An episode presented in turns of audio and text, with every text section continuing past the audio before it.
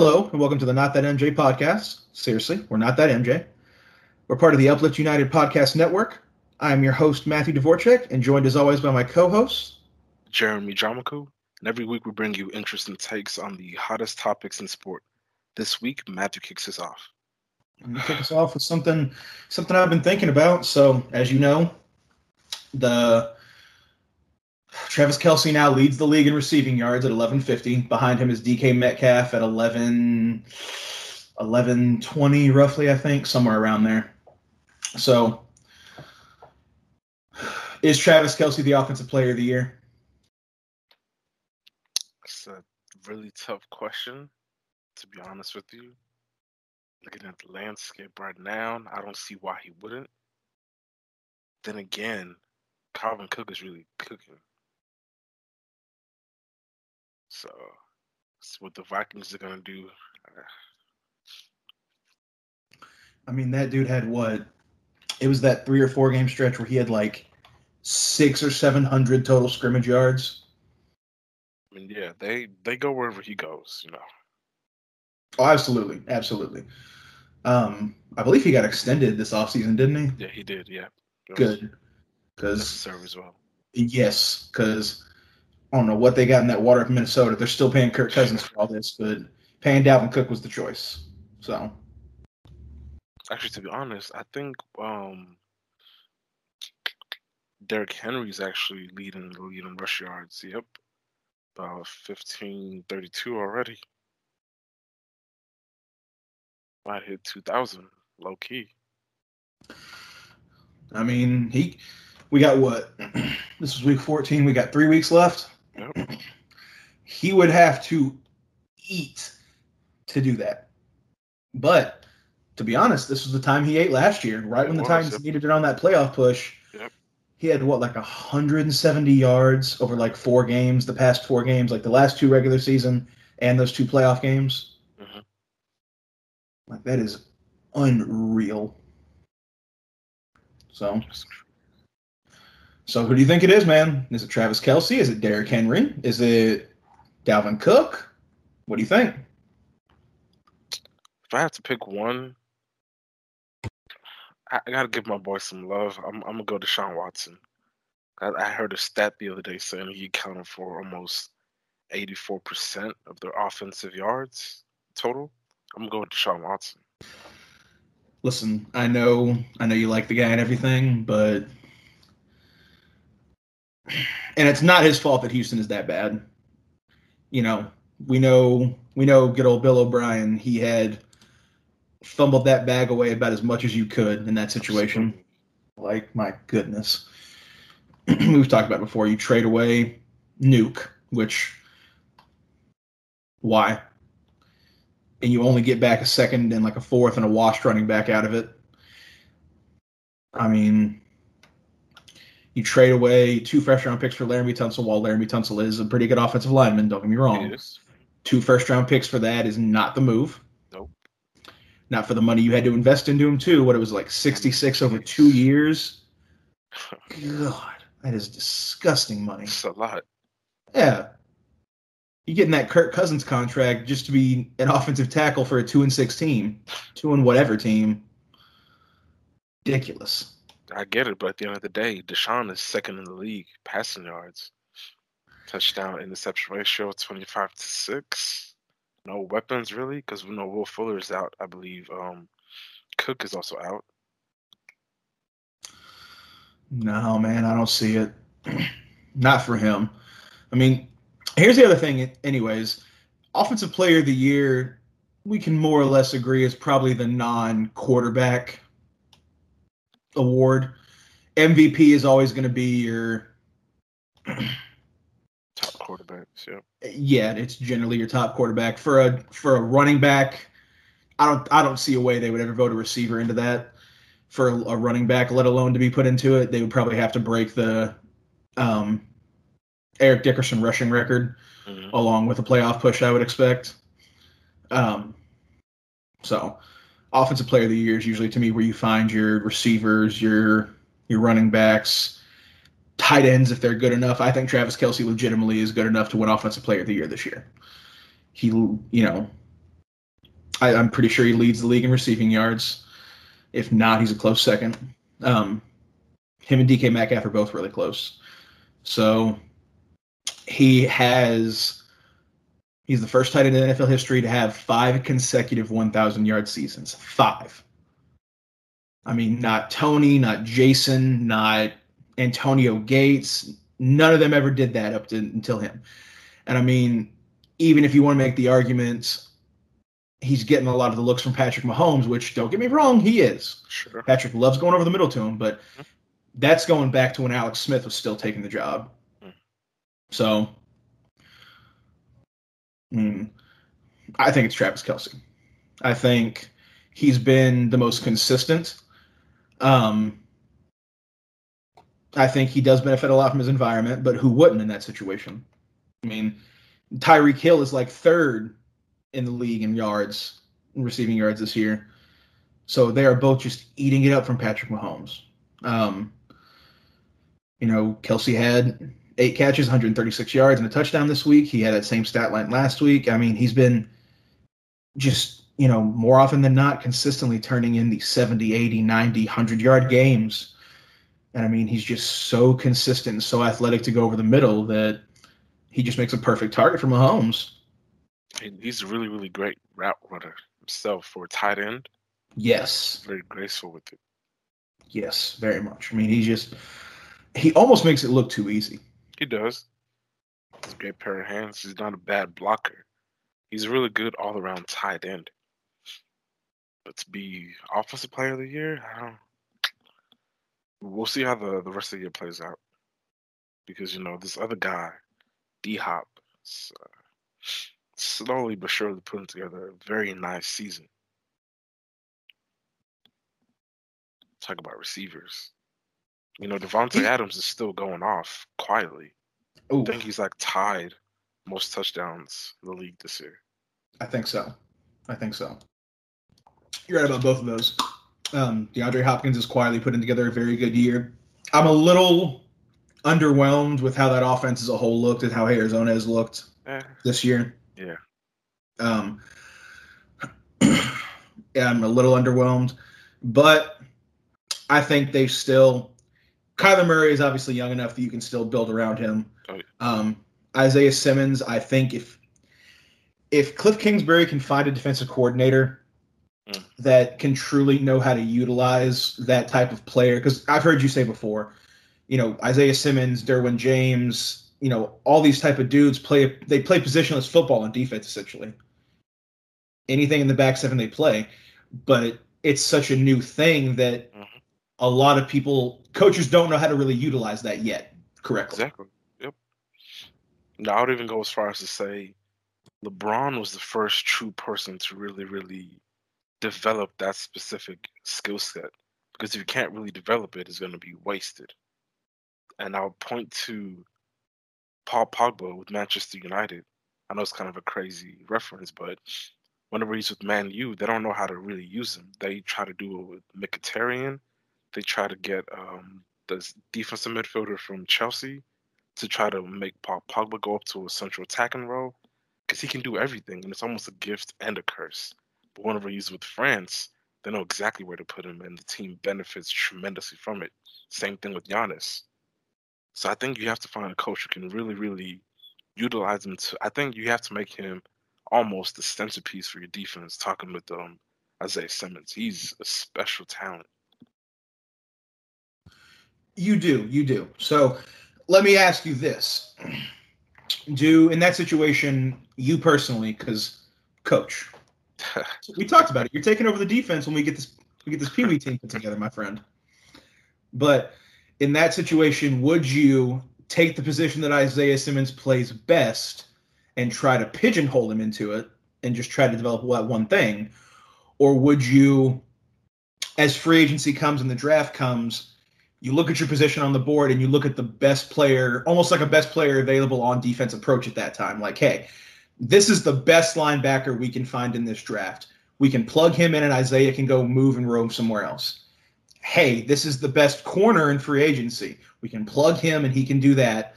Isaiah can roam and go do whatever he needs to do and cover anywhere else he needs to. that's the thing. Personally, if it was me, if I had the opportunity to have that talent to coach and build a defense around, I want him to be a roamer. So just like the latter part of what you were saying, I need to find a corner who can actually cover. I need to get some pass rushers, and I need to get some safeties who can also sort of roam and also cover the back end. Because I want Isaiah to be in the middle, roaming everything. If he wants to drop back, go ahead and drop back. Whatever you're seeing, go ahead and feel free to move. You definitely don't want to restrict him because he's not good at just say put your hand down and be a pass rusher. I think that's what really killed Jadeveon Clowney because you know I felt about Clowney myself. I think he's a special talent, but if you try to pigeonhole him, it's just not gonna work. So the latter part of what you were saying is where I would go with when it comes to Isaiah Simmons. I can agree with that because, like you said, it's hard. You know they, you know the old saying, "Jack of all trades, master of none." Mm-hmm. I, I completely disagree. I think it's a strength to be able to know how to do a lot of different. Even if you master one or two, just the knowledge to know how to do every position out there almost is such a such a weapon in and of itself is knowledge. And not only does he have the knowledge, he has like the physique, the build, the athleticism, the talent to back it up. You know what it is actually not to cut you off, but I was just thinking about that. He's like a bigger, superior athlete compared to Tyrann Mathieu, which is what they originally had. Low key, Tyrann Mathieu was exactly the same way. You could put him at corner, free safety, or strong safety. Yes. And you could put him there, you know why? Because he was going to do, he was always going to guarantee to do two things when he stepped out on that field. He was going to guarantee to be a dog out there in coverage. Even if he'll get burned, he, I mean, he will always be 110% hustle out there. Of course. And he knows how to lay the wood. I think it's exactly. important for corners and safeties to know how to bring the heat. Definitely, especially safeties. That's why I'm not really afraid of a lot of things, but going across the middle with Kam Chancellor there, second guess myself, man. I, I'm good, bro. Kam Chancellor or uh, oh my god, just the whole Legion of Boom, dude. Earl oh, Thomas could bring it. Oh, definitely. God, but yes, Remember Kam Brandon, Chancellor. Brandon Browner himself. Yes, man. Oh, that was the other one. God, who was it?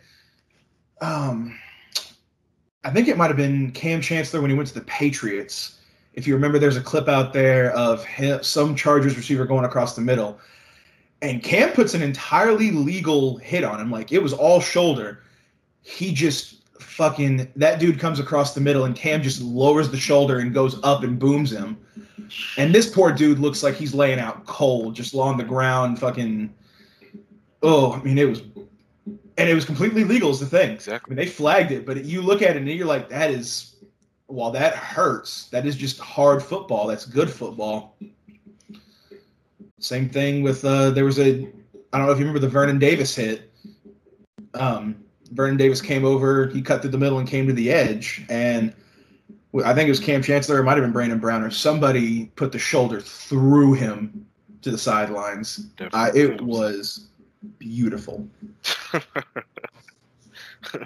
How would you feel like to go across the middle with Patrick Willis or Kam Chancellor? Oh, Maybe even Bobby Wagner. No, sir. No, sir. No, sir. Absolutely not. The thing about it is, though, when it comes to Isaiah Simmons, to me, just to put him in a position right now, I think what would fit him the most is probably outside linebacker I don't know if you realized the way or saw the way the Patriots used Jamie Collins. Because whenever he left us, he kind of seemed like a scrub, but it's because he was not being utilized properly. He has to be kind of a rover as well. Listen, I don't think, fam, we both remember that. Tra- we both remember that trade. He did not get traded because he was a scrub. he got traded because Bill was fed up with it. I don't know what Bill was fed up with. I don't know. You either. don't you don't cross Bill at eight and zero oh and get traded to the zero and eight Browns just like that for no reason. I mean, you know, the Browns are trying to win a championship. They need a good leader. Maybe they saw something. That was a power move by Bill. It was the same power move Bill used when he traded Jimmy. He traded the key. He traded what he thought was the next Tom Brady for a second round pick. Do you know how furious I was at that trade? At least give us one of your defensive linemen. I mean, my, they had a plethora of them for a franchise quarterback, just a second round pick. I really wish one day we can get a 30 for 30 and go in depth of what really happened. Man. Oh, and all that Bill, Rob Kraft, Tom Brady drama. Oh, yeah, Oh, oh it'd be I would love a third. juicy. third- it would be beautiful.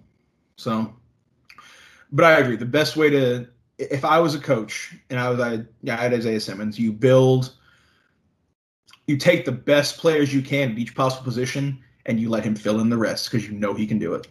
Funny thing is, I think they kind of already have it. Except for, I mean, I respect Patrick Peterson, but you know he's getting up there in age, but he's still a good corner. They have Budda Baker. He used to be cornerback. They moved him to safety.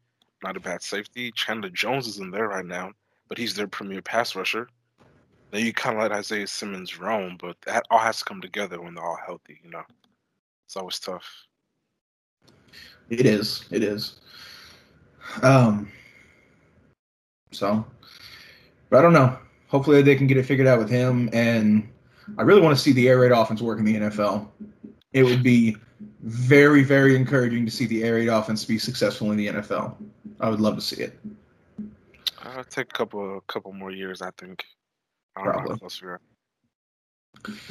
Someone's got to be the revolutionary, you know. Someone's got to fail doing it first.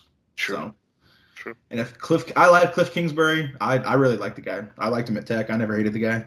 So, but if he has to be the one to die on this hill for it to work, so be it, I like this house. bro. That draft day, that draft day look, yeah. Like where they do that at? That's that's what I want. You know who's low key having a really really great season? Stefon Diggs. I mean, I knew he was gonna be good, but like y'all were hating on my boy Josh Allen. I continuously told y'all I would have drafted him first overall. Just let him sit for a year, because you can't teach that arm talent, bro. Boy has a cannon. You can't. Put some I respect will. on his name.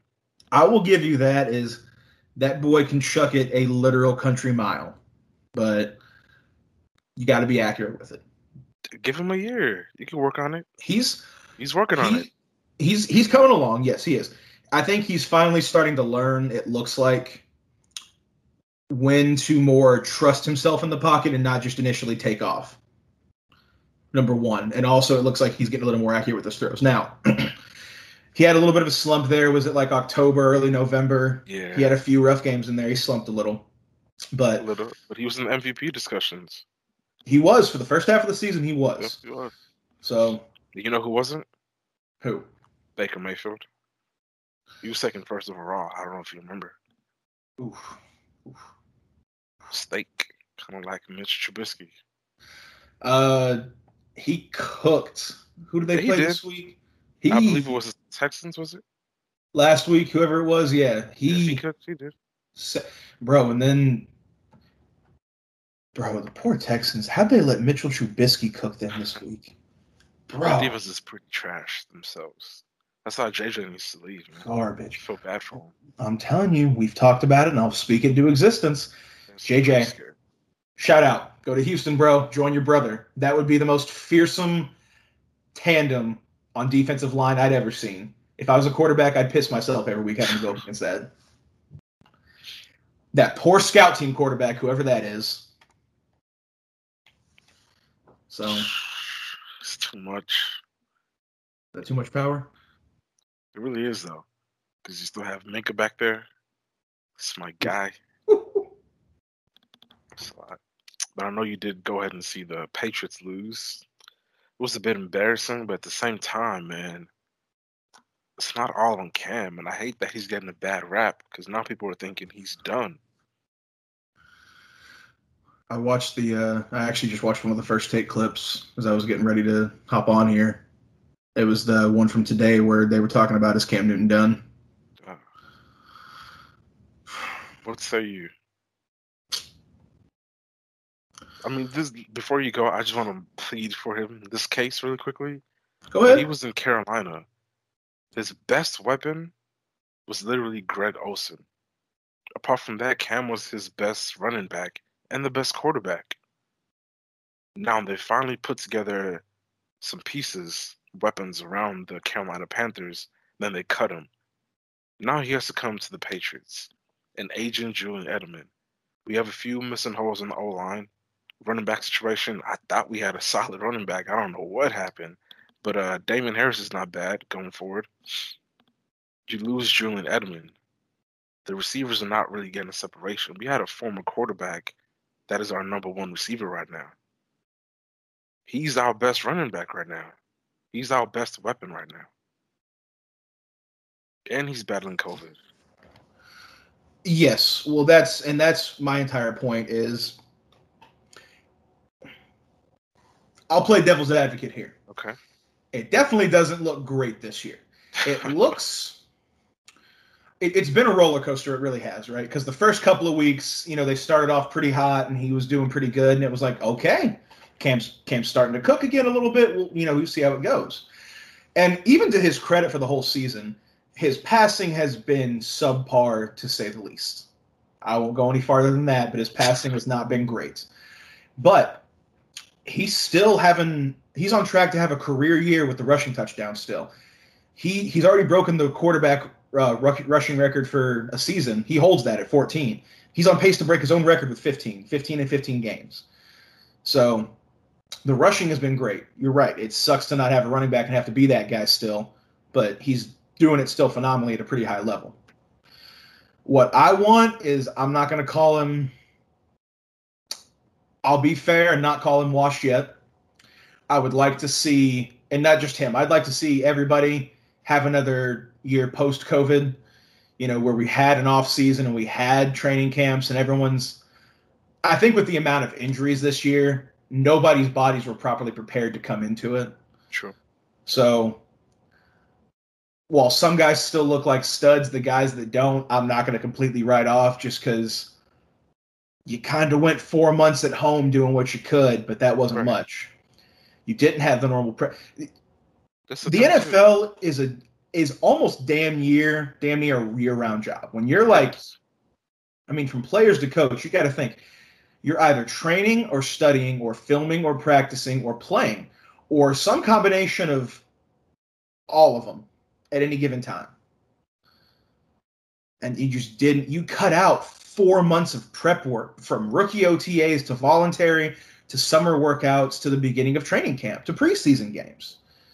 I mean, it's no wonder that dudes are tearing ACLs left and right. right. I don't know. I would like to see it in a regular year. I would like to give him another chance next year because sounds good. I don't. I've never. Wow. Go loved ahead. the guy. I've never loved the guy. I never hated. I never hated the guy, but I never loved the guy. I never really had anything against him, but I also never really cared. But it's unfair to call a former MVP washed just yet, coming off two injured years. Yep. With, and the one year you come back, you know. It's not working right. with anything, man. You got COVID, and right, he's working with nothing. Arguably a worse off, arguably a more depleted offense than he ever had, even in Carolina. I would agree at least in Carolina. Remember at one point he had DeAngelo Williams and oh, who was the other one? Uh, Jonathan Stewart. Yeah, they both had they yeah. and there was a year they were both thousand yard rushing the same year, and they had Cam and like because you're right because Cam didn't have much of he had an aging Steve Smith. He had a bust in a couple of receivers and like Kevin White and or no, was it uh, Kelvin Benjamin? Yes, that's who it was. Kevin White with Chicago. Kelvin Benjamin. That's right and then Devin Funchess after that. I mean, one failed receiver after another drafting there, busting. By the time you get Christian McCaffrey in 2017, the injuries start happening. You have the shoulder first, and then you have the foot, and then you have somehow a combination of both. Mm-hmm. And then from there, you get unceremoniously kind of let go. Disrespectfully. So by the time you hot, had offensive weapons and Christian McCaffrey and, and like Curtis Samuel and DJ Moore, Man. you kept getting hurt, and then they let you go. So now you're at a they're trash, bro. That offense yeah, someone, is so bad. Someone did whisper this thought into my head: would the would the Patriots possibly go after Carson Wentz? That's a whole situation on its own we can get into, man. Like, poor. First off, shout out to my boy Jalen Hurts getting the win over the arguably the best defense in the NFL on Sunday. Facts. He put it on him. He did. So, Boomer Sooner. Uh, that's also three OU starting quarterbacks that started games this week. Shout out Oklahoma, QBU. Anyways, Oh wow. anyways. So, shout out Jalen Hurts for getting the win, but that is a situation they are having to deal with, to say the least. The Philadelphia Eagles. So, I mean, tell me about it. How you feel? Do they do they get rid of him? Do they? I mean, that's you realize that in 2021 that is a 59 million dollar dead cap hit if you release him after this year. I mean, they have no choice, but I don't see anybody attempting to trade for him. I don't no- how they. I don't know what they would get for him. You have no. I mean, that's true. You have no choice, Jeremy. You realize that a sixty million dollar dead cap hit because the cap is gonna. The whole of the cap is gonna take a hit this year because of Oh, COVID. yeah. Yep. You realize that's about to be a third of your cap release in that guy because that extension hasn't even kicked in yet until this next year. Well, let me make myself very, very clear. I'm still a Carson Wentz believer. I've not given up on him. So if I was them, I would keep him. I think they went ahead and shut him down for the whole year. I think that's great. He needed that. I think he's going to bounce back next year. They can get a little some health, maybe some luck on their side. I think I think they have to get a little divorce going with the head coach. I don't think Dougie P is really a fan of Carson like that. I don't know what it is, but they don't they don't click. It's kind of like how John Wall and Bradley Beal used to look. It's like yeah, they play together, they seem okay, but they don't really vibe. And I think someone someone has to go, and I think it has to be Dougie P. You think the guy that won you the Super Bowl has to go, huh? Gotta go. I'm sorry, gotta go. What have you done for me lately? Hey, gotta do something though. Like, and I I mean- whenever they won the Super Bowl, I don't believe he was the one calling the plays, was he? Was it him or was it I forgot the OC's name. was it Matt Nagy? No, Matt Nagy was in Kansas City. Um, I don't quite remember, but I I don't know, man. I the more you look at 2017 for the how beautiful it was, the more it almost seems just like a very I don't want to say fluky, but mm-hmm. one off. You know what I'm saying? Mm-hmm. It, it gives me very 2011 Mavs vibes in the sense that now, not that I would ever disrespect my boy Derek or the Dallas Mavericks or the city of Dallas in general by comparing us to Philadelphia because we didn't burn our city down almost literally afterwards because we're not trash. But it ha- it has very like that. We overcame the adversity with Carson Wentz going down. We had Nick Foles, we were the underdog in every game, even though we're the number one seed. You know, this was our we beat the Patriots. This was our year, right? It has that very like feel good. Philly got the ring they deserved underdog thing versus this is how it's going to be for years to come. You know, Do you think they're gonna go back before the Cowboys do? Mm, no.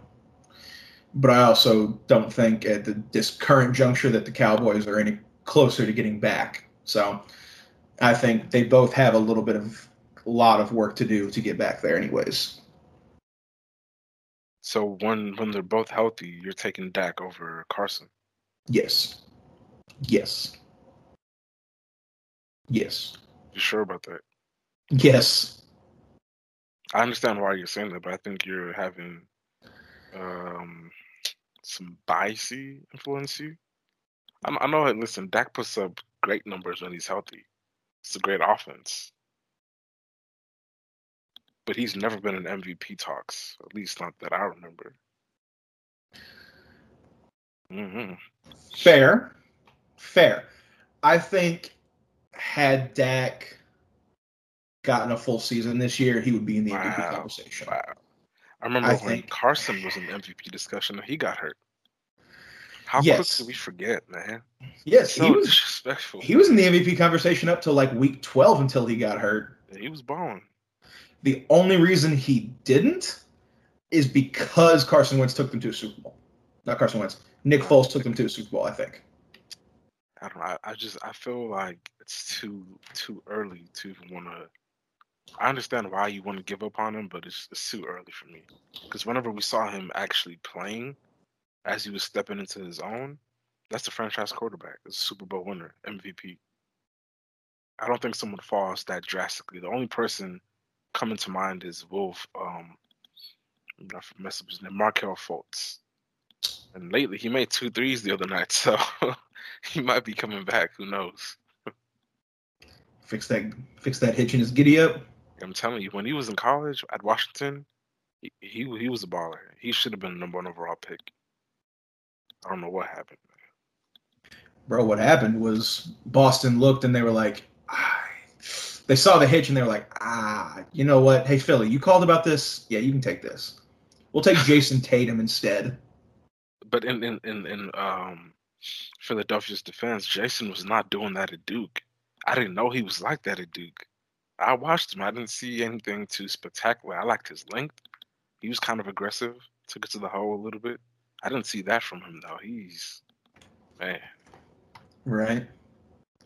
So, but I do think I don't know, man. I don't I don't know how I feel about Carson Wentz, bro. I think you can't get rid of him yet. I think that monetarily you just can't.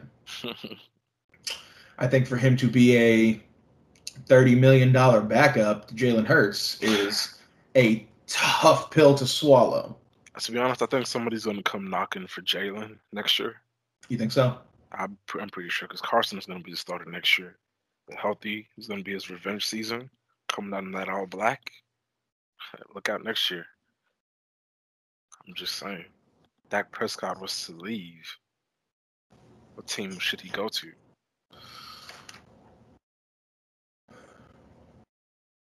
Denver. Someone, someone was saying Washington. Denver. Denver. They actually have a really, really nice receiving group. Courtland Sutton, Jerry Jeudy. Noah Fant, that tight end. Yes. It's KJ Hamler, I believe, is there as well. Yeah, the dude from Penn State. Yes. Mm-hmm. You also have Phillip Lindsay, who has been a thousand yard rusher before. Yep. You have Melvin Gordon, who has proven has proven sometimes that he can is a little on and off, but I, I feel bad for him, man, because he really overplayed his hand with that extension with the Chargers, and now they're like, "Hey, you're disposable." Literally was. Man thought he was Le'Veon Bell out there I don't know what he was thinking. in these man. discussions. And remember when Ekeler started doing Ekeler things? He came back to Exactly, training man. Camp and he was like, ah. ah, right, right. like, damn, you can do that too. Right? That's what he said. That's what Zeke needs to start thinking when, because I think, Ooh. I'm telling you, man, I think Tony Pollard has a few more good games and starts eating up more of these um, reps that Zeke has, and I think Zeke's going to find himself out of a job sooner or later, man, if he doesn't get it together. What's going on with the two one four, man? Y'all same Super Bowl last year. I've heard these past two seasons, this is the most talented team from top to bottom. Someone tried to compare Zeke to Saquon, to Christian McCaffrey. I'm like, hey, slow down. But then I'm a hater. Now you're talking about Tony Pollard. What? This is this is what the Cowboys do. This is what makes me sick. It's disgusting. How can you give up so quickly? They paid him what, ninety million? Yeah, all right, man. I, I guess that's what y'all want to do. I'm not saying it's a guaranteed thing, but to me, Tony Pollard looks more. Tony Pollard, at least this season, has looked more like he wants to be there. I like Tony actually. He's he's he's nice. He's a good back. Zeke the freak is supposed to be almost a generational talent. I don't think you move on from him that quickly. To be honest, try to flip Tony, get some more help. The the O line is really getting old and beat up. Maybe try to, you know, restructure I that situation. I know, hundred percent. I agree. Um, no, and you're right. I that's like I was telling Sam the other day. The O line is just is old and beat up. They are hurt as hell. We you know we moved Zach Martin from guard out to tackle, and then he got himself hurt. I mean, it's been just a rough year for the Cowboys, especially offensively. Um, might even be worse defensively though. and first of all, here's here's something that makes me so fucking mad about the Cowboys, man. Here's what I understand. We looked like we had fought like it looked like after that Baltimore game, which was piss poor, by the way. I don't know if you watched that game. We looked pedestrian at best playing those guys. It was 10 to 17 going into half, and I was like, you know what? It's played better than they thought they would. And then they proved me wrong, which they always do. They, they, always do. know how to prove us wrong. Of course. So I, had I, I thought we fully understood that we were in the tank. I was like, all right, we've given up. Fuck it. We're gonna go and just. Why did we go and just beat the hell out of this Bengals team? The defense showed up for what at that point? For what? They don't want to get their deals restructured. Three fumbles in the first half and uh, and uh, scoop and score by Aldon Smith for what? To beat the Bengals? To beat a Joe Burrow-less Bengals team? Explain it to me. Uh, the Cowboys just are.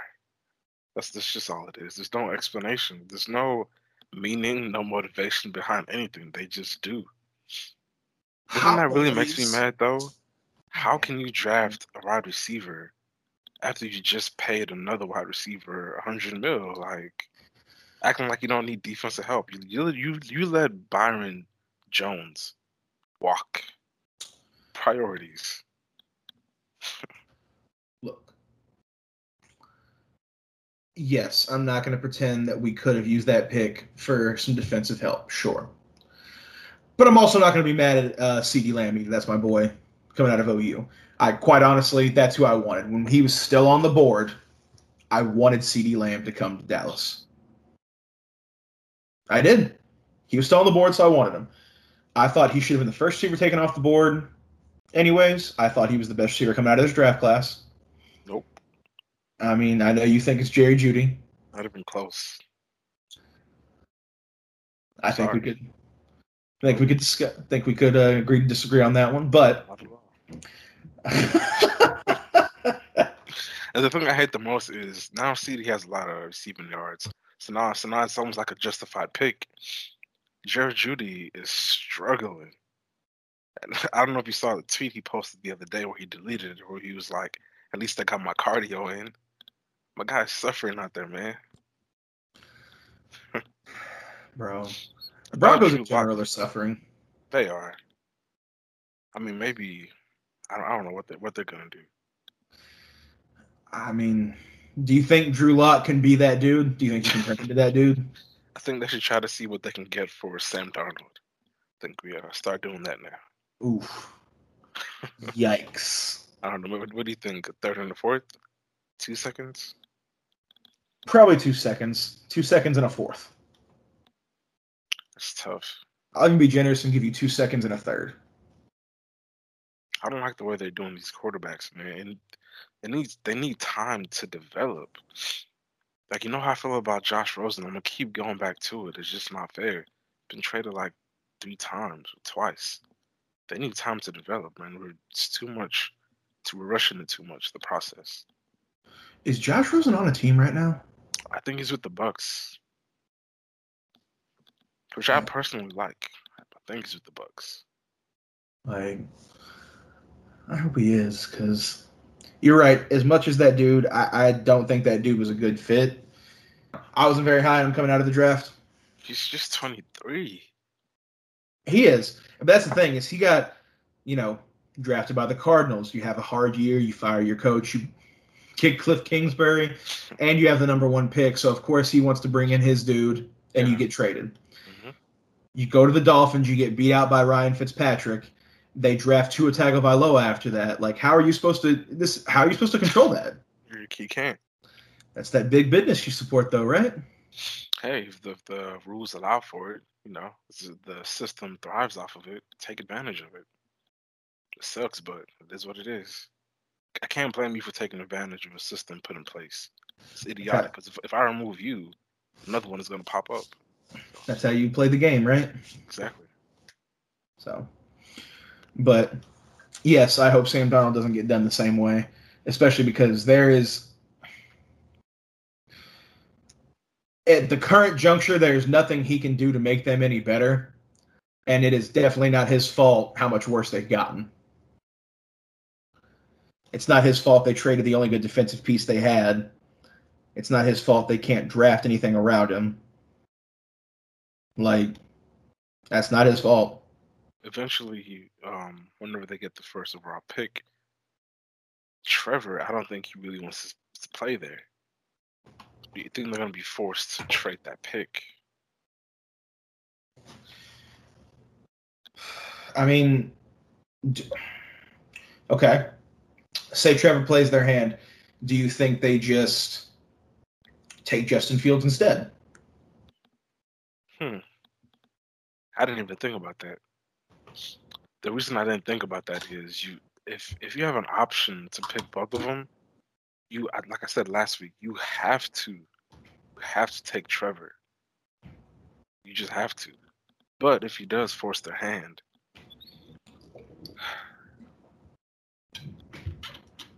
if it was me, I would really keep Sam Darnold and try to flip that first overall pick for some more picks and just build around him.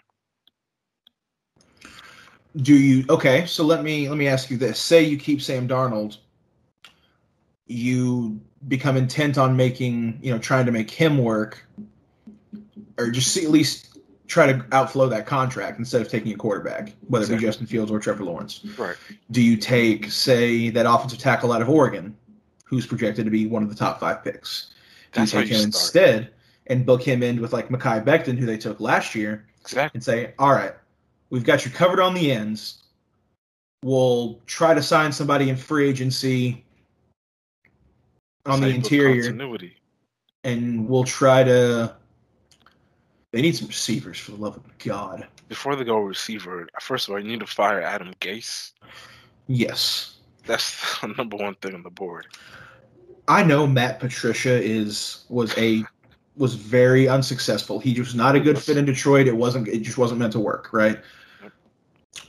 How does he get fired before Adam Gase does in New York? What more do they need? Bro, they fired Gregg Williams for that Hail Mary, that blown Hail Mary call Yep. against the the Raiders, you know? Raiders, yep. That was really dumb, dumb, dumb play call too. But How do you send the house on a Hail Mary? Jeremy, I found something from ESPN. Uh, I was reading right after the game that apparently that is like the only time in all of the Hail Mary in like any Hail Mary situation that play's ever been called. Literally. Wow. And like any time since it's been re- recorded that it's been an option for that to happen, apparently no one has literally ever sent that many people. the thing though, if that's what you're gonna do, at the secondary, whoever's back there has to play back. You can't bite on a on a on a double move. Not against Henry Ruggs because he toasted you. Exactly, especially Henry. You got to play off. I mean, like twenty yards off, honestly. But- Just keep Yeah, it in dude, if- front of you. Yeah, if I'm them, I am like, I'm sitting 10 yards from the end zone, from the goal line, waiting for it to get picked to somebody, and then I'm just zeroing in on that guy. But don't don't let him get underneath you and beat you for the love of God. I mean, So- Adam Gase has to sign off on that, so I don't see how you, you can cut off the arm and not the, the whole body. They just need a clean house. I don't think you keep anything. No, fresh start. organizationally, you get rid of it. Yeah, you just have to clean house. I mean, if my whole thing is if if you want to go with the quarterback, you definitely want to clean house because this is gonna be like about the third quarterback going around. Who was it before Sam Darnold? Not Geno. Was it Geno Smith? I think Geno might have been the stopgap between Mark Sanchez and Sam. Yeah, Yeah, so you got to go with the new, just everything brand new because the team was not that bad a couple of years ago. They've progressively gotten worse, they were what like six and ten or seven and nine a couple of years ago. something like that. They weren't that bad. It's not like they don't have any talent, but they do need some receivers though. But I mean, they just from just about everybody on the field to the coaching to it just everybody just looks terrible for them. That's what that's what losing does. You know, I think we should ask ask Sam. Is how the Browns used to use used to look, huh? Not for real. I mean, he's told me I was over there was a, a couple of weeks or uh, not very re- or pretty recently. I was like, it's just weird seeing y'all win. He's like, I know, but I think we're finally trying to. He's like, we've finally gotten rid of this losing is just what we do mentality that we're finally getting somewhere. And it looks like they are. So kudos to the Browns, man. I know I talk a lot of shit, but shout out to them for finishing with an above 500 season for the first one in years. It's like no shit. That's just it's you got to start somewhere. So may as well start there. Got to start somewhere, man. Congrats. Like Give it up to him. Baker's looked like a serviceable quarterback this year. The tandem of Nick Chubb and Kareem Hunt, um, I think they're still both on pace to finish above a thousand this year, which would be the first time since DeAngelo Williams and Jonathan Stewart did it for Panthers. So In that case, you got to trade off some assets. I think you can get rid of David Njoku, maybe send them down to New England. They gave y'all Jamie Collins a while back. Oh, you might as well just throw Odell in there. Juice has to go. Why not? Just get get you some blocking wide receivers if that's what you want to do. Since this is high school, you know. wow, Why not though, right? Go wow, all go all in. You said he's a serviceable Wow. quarterback. You don't need all those weapons if you want to be serviceable. If, if you have all those weapons, you need to be competing with Patrick Mahomes. That's just how I feel, but what do I know? Wow. There is some shade going on here, man. I'm being honest. Sam, I just wanted on the record that I tried to stick up for you, I'm being honest. just so. Just so you know. We're just talking. I'm just being honest. This is what I see. I feel like it would just serve both running backs well to have blocking wide receivers instead of some actual wide receivers, you know? They don't need depth at the tight end position. Nobody's throwing the ball. No, I mean I definitely I wouldn't it wouldn't be bad to trade in Njoku. Um He's disgruntled now, I think. oh, he is. I mean, he's been on and off with this whole trade me thing for the past like year or so, right? He has. So I don't blame you. I mean, if you think you're if you think you're the dude and you're not getting what you need, I mean, it's it's understandable to be disgruntled. I understand that. But how do you feel like um, when it comes to the wide receivers who were taken? You know, although we can't really see Jerry Jeudy perform at his highest, Justin Jefferson really shocked me. I didn't see all that translate into the NFL. Oh, I did. I I honestly I I, I believed it. I believed it. But you still think CeeDee's better? I think CeeDee's had the unfortunate luck of Dak being hurt. But But it's not just I- about putting numbers, man. Justin is working people. yes, very much. Okay. But I mean, time will tell. Time will tell. I think. Do I think still think CeeDee is the best receiver to come out of this draft? Yes, I do. I firmly believe that. But I think this also just overall was the best receiving class you probably have ever seen in an NFL draft in a single NFL draft. Is it? As the receiving class as a whole, yes, sir. Dude, you got to think. You had one, two, three. Because you had Henry Ruggs, Jerry Jeudy, CeeDee. Uh, wasn't there another Alabama receiver taken, or not that year? But there was also Justin Jefferson, Jalen Reagor, um, Brandon Aiyuk. I mean, there were like six or seven receivers taken in the first round, man. That is unheard of. So, yes, this receiving class is nasty. I don't know. I feel like there's another one that was better. But no, they, they had a lot. It's very deep. It is very deep. I mean, there was what, 20, was it 2014, 2013 that Odell and Jarvis Landry were drafted? I mean, there have been other receiver classes, especially in this past decade, that have been pretty good. 2013 was a good one, 2014 was a good one. But I The think depth. yes, I think the depth in this one makes it just elite. Time will tell, like you said. Time will tell. Um, but and no disrespect to Justin Jefferson. Like I said, I have been what I watched that man do to my Oklahoma Sooners in last year's um, in that Peach Bowl in the college football playoff semifinal was just Hey, we don't have to talk about it, man. We don't have to talk about it. It's like I've told you, man. It hurts my soul that the best, probably the best display of offense I might have ever seen in a football game had to happen against my team. So you're telling me in about, let's say, 20 years or so, when your son asks you, "Hey, Dad, how do we play offense? Let me show you the Peach Bowl. this is how you're supposed to execute." Justin Jefferson had four touchdown passes or touchdown catches in the first half alone. The dude finished with like I think almost 200 yards receiving. Hmm. It was clinical. It was it really the things was. he did to us out there. And Jeremy, by all the numbers, but by the stats of that season, he wasn't even the best receiver on his own team at the time. exactly.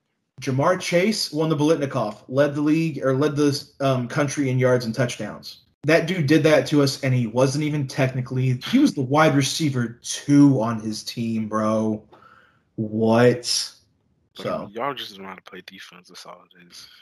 That too. We had a terrible defense. We got cooked, deservedly so. But it does not change the fact that Joe Burrow and that offense put on just an absolute show-stopping performance. The man threw seven touchdowns, bro. It was bad defense or not. That's good offense to watch. hmm And also, I'm sure we've already talked about it, but still, shout out to my boy Joe Burrow. Rip. I mean, he was getting hit a lot. It was like almost a matter of time, honestly. It was like a time bomb. Yeah. It was. I'm glad he can be out for the year because his body does not need to be subjected to that. Dear Cincinnati, ask for offensive linemen for Christmas. I think Santa will oblige. That might be all they need, really. Still have Joe Mixon. Tee Higgins is not bad. Tyler Boyd is still there. I think they still have John Ross. It's not a bad offense. Offensive line would desperately help. Yes. Um, well, because they, I mean, they went out and spent a lot of money this offseason trying to beef up the defense a little bit, too. Mhm. Now, the whole Carlos Dunlap incident was rough. That was Uh, not preferred. I'm, I'm sure he wanted to leave, man. Uh, yeah, when you when you put your house up for sale on Instagram after a loss, pretty indicative that you're trying to get out. Justin Jefferson is definitely having a fantastic rookie year. Probably going to win Offensive Rookie of the Year. I would say he probably does over Justin Herbert. And as much respect as I have for Herbert in his rookie year, he's had a great one. I, I just think you. I think it's just Jefferson. What do you think? Just the, the manner in which he stepped on and continues to ball out. I, I want to see. I have to see it play out, honestly. But I mean, Justin, like I, he's really putting. I'm really shocked. I didn't really see all that route running when he was in college. So it might end up being Justin. I wouldn't be mad either way.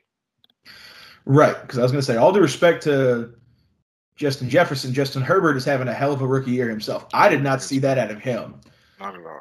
especially for how the situation unfolded that he had to come into. Yeah. You know, you know, Tyrod Taylor, heal up, get better, because you got done dirty by that team doctor. But Yeah, maybe it was fate. that Sacrificial line, man. I would, I would not wish that fate, that man's fate in an NFL career. I would not wish on anyone. So, because I wouldn't wish anybody just to get done like he did,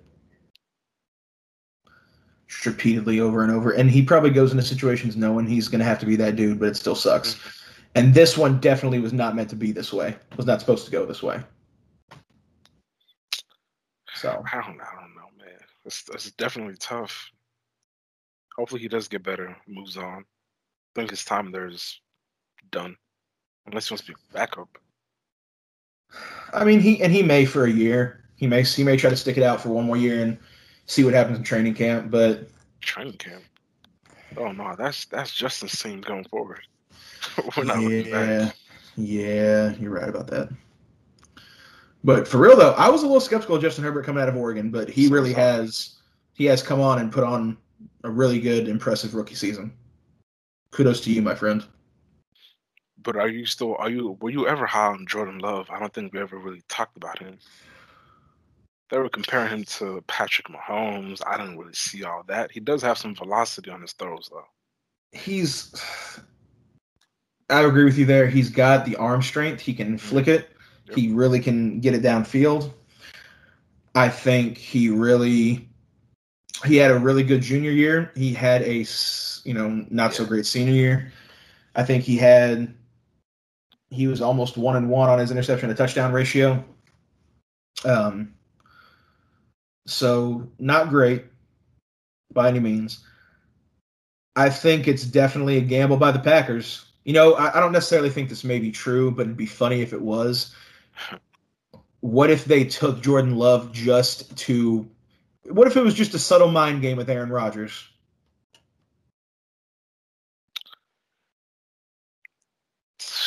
Would you hate that? I wouldn't. I actually wouldn't, because they they was, did that in the first round. There are, exactly. There are very few dudes in the NFL I think you could do that to and get away with it, just because they have the perfect mix of like confidence, ability to back it up, and like in just a, the tiniest inflated of their ego, you know, just a little bit inflated. Definitely. That you could do that to, and Aaron Rodgers one of those guys. Because looking, I think if this leads to something this year or in the next couple of years to come, like really like another Super Bowl or another MVP season, I think Aaron Rodgers looks back on it and he's like, "Fuck you guys for that," but also it worked. It, it, worked. Yeah, thanks for the fire. And they were exactly. like, and they were like, "That was the plan, bro." So I don't think it's gonna be all hugs and kisses though. They done him pretty dirty still.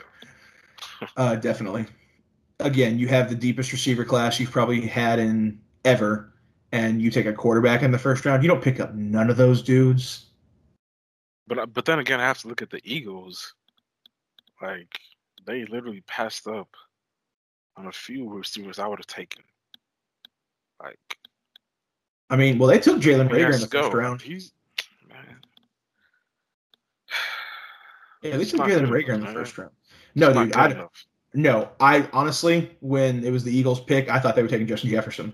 I thought it was going to be CeeDee, right? He was well, no, because CeeDee had already been taken by the Cowboys at that point. I thought they would at least trade up to get a number one receiver. I'm telling you, I thought when the Eagles were on the board, they would have taken Justin Jefferson. I said they needed a receiver. He's the best one on the board. Take him. And they passed. For what? For Jalen Reagor? Don't know why, but. I don't know, man. They try to over overanalyze things. I think that's what it is. They're just overthinking.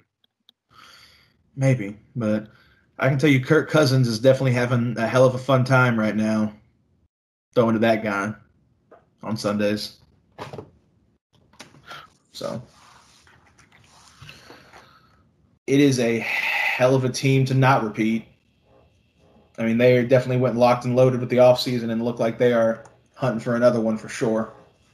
I even heard Pau Gasol wanted to come out, retirement, and play with his brother. I don't know if you heard that. Bro. God, Pau is old now, man. He is. he looked bad with Chicago, man. I just want us all to forget that. But I mean, you see how do you feel about the whole Houston situation with John Wall? Yes, that's right. I meant to ask you about that. Um, I watched a little bit of the highlights off the game. John Wall looked good. He the knee looked the knee looked actually pretty decent. He looked spry. He's moving around real well. Drove in the paint nice a couple of times. So um, did you also see the reports though that James Harden said, "I don't give a fuck. I still want out of here." Man said, "You traded for John Wall? Cool, bro. Did the, did Brooklyn call yet? KD call about me yet?" I mean, I I really really don't want to see him in Brooklyn at all. Like I really, really don't want to see that. I don't think that's gonna work either way. You can't have Kyrie and James on the same team. Like, to be honest, I feel like they really need to implement a positionless basketball specifically for Houston. James Harden is not a point guard. He's just a playmaker. So he doesn't need a true point guard. He doesn't need John Wall. He doesn't need Russ. He doesn't need CP. He needs somebody who can shoot. He needs like a three and D type of player, but can also make plays for others. Not someone really elite, and then surround him with some shooters, and possibly a big. So I don't. The whole John Wall for Russ, like that's cool, but it doesn't really fit his needs. Doesn't do anything for him, in, in my opinion, because J- John Wall is not even a shooter like that and I was really excited to him see him play with Bradley. I think they they were going to get over the hump this time around. You think so? I, I was looking forward to it. I don't know if you saw their interview on uh, All the Smoke because they had John Wall on one episode and Bradley Beal on another. They're actually really, really, really close. That sucks. You never. You always hate to see dudes that are like dudes that are actually friends in the NBA going like they're not able to they get one that gets traded or you, you know business is business, right? But I hate know business it. is business, but still you have to see what you have first. I feel like they pulled the trigger a little too early because what what are they expecting Russ to do? I don't know, man. I think I think their whole thing was just shake it up. I mean, you you Bradley, not Bradley Beal, John Wall had been hurt for two two years at that point. I think their see, thing was just they need to shake it up and see what's happening. That's that's fair, but see what you have first.